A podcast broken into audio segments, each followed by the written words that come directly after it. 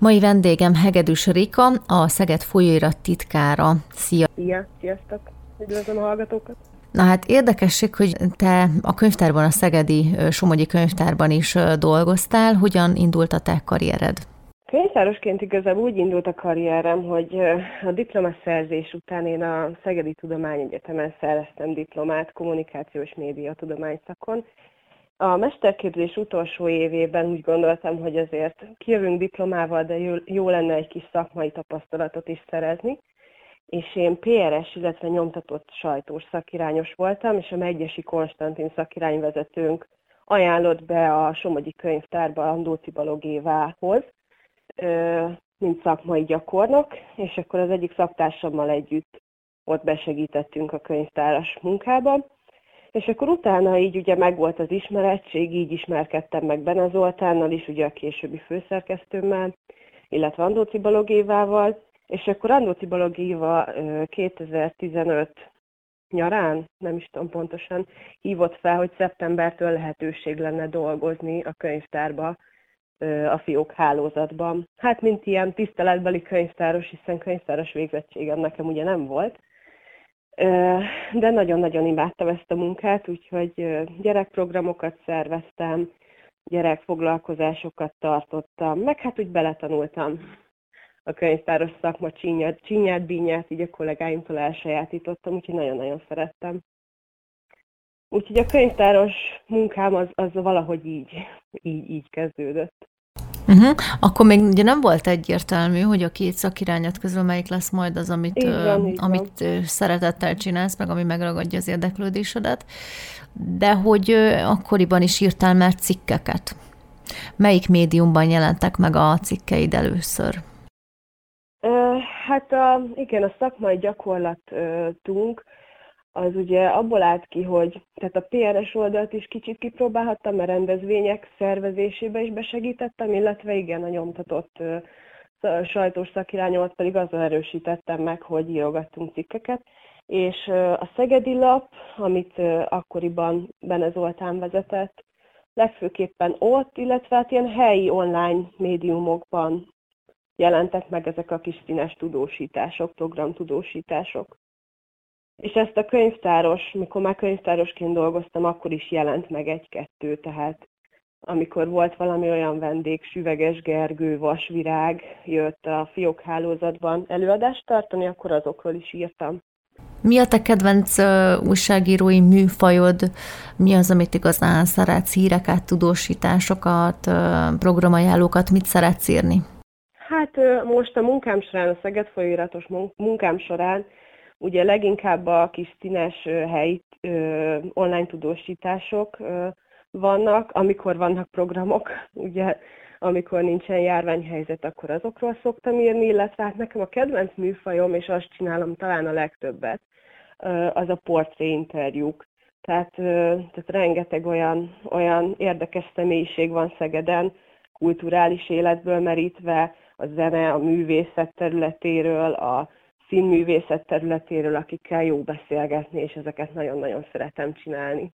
Ezek ilyen hosszú, több, volt, van, hogy több óráig beszélgetünk, és akkor abból lesz egy, egy interjú, egy portréinterjú, úgyhogy talán ezek, ezeket szeretem a legjobban. Uh-huh. És... De készítettem riportot is a, a belvárosi moziról például, szóval, hogy úgy próbálom mindenbe kicsit kipróbálni magam.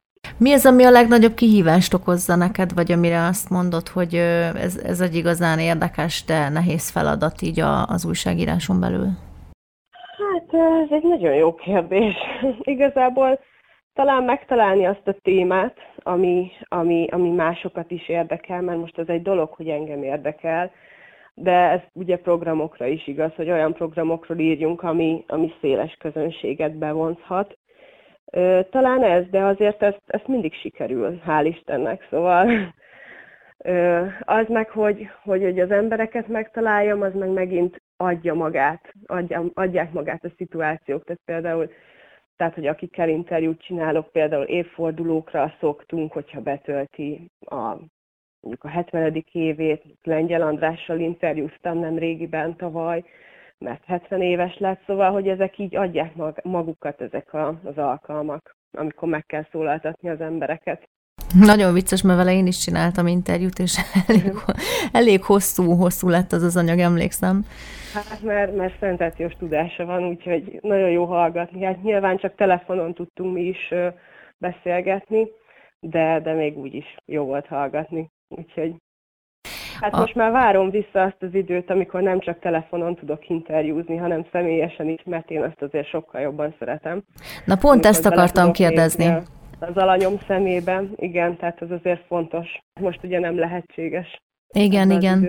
Neked milyen pluszt szokott adni az, amikor látod mondjuk az interjú alanyaidon a személyes találkozás során, hogy a számára ez egy nagyon várt, kellemes alkalom, amikor, amikor az interjú alka, szituációt ugye, tehát le, lezajlik maga az interjú, egyeztettek és, és találkoztok? Hát az nagyon nagy plusz tud nekem is adni. Hát én ugye mindig felkészülök nyilván az alany nyomból, aki, akivel éppen interjúzok. Tehát van megírva egy ilyen váz, ami alapján ugye szeretném az interjút, ugye kérdéseket feltenni, de ez mindig felborul. Tehát persze, hogy közben egy csomó érdekességet mond, amire útközben rákérdezhetek, és akkor így elmegy a beszélgetés egy másik irányba, de szerintem ez pont ezért jó, és pont ez a szépsége ennek a szakmának. Hát mindenképpen személyesen egészen más interjú alanynak is, illetve interjúztatónak is szerintem, mint hogyha csak telefonon beszélsz valakivel, de nem látod a, nem látod a gesztusait, az arcát. Úgyhogy az az igazi, amikor személyesen tudtok találkozni. Úgy fogalmaztál, hogy a féle mindenes vagy a Szeged folyóiratnál. Mit jelent ez? Hát igen, én így, így szoktam definiálni az én munkakörömet, ugyanis hát én ugye szerkesztőségi titkár vagyok hivat, hivatalosan, ugye ez a munkakörömnek a megnevezése. Hát ez azt jelenti, hogy ugye a logisztikai feladatok, meg az ilyen ügyintézős feladatok, azok az enyémek. Tehát az, hogy a, az előfizetőkhöz eljusson minden hónapban az újság, az, hogy egyáltalán tartsam a kapcsolatot az előfizetőkkel, az, hogy a kiadónkkal, a Somogyi Könyvtár munkatársaival tartsam, a nyomdával tartsam a kapcsolatot, ezek ugye az én feladataim.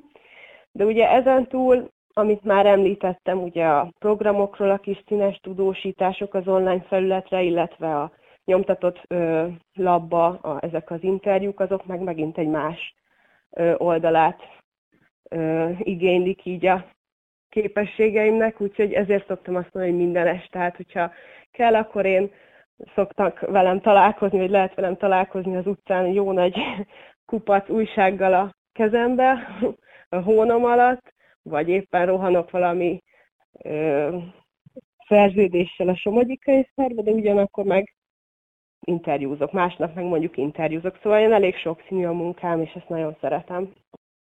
Mit kell... Ezt jelenti a mindenes, hogy úgy mindenfélét csinálok. Miről fog szólni az áprilisi lapszámotok? Az áprilisi lapszámunk az egy nagyon-nagyon izgalmas lapszám lesz szerintem. Ugye a nyomdai előkészítést is én végzem, úgyhogy már én már láttam, hogy milyen lesz. Ez egy tematikus lapszám lesz, egy képregény, képregény tematikájú lapszám.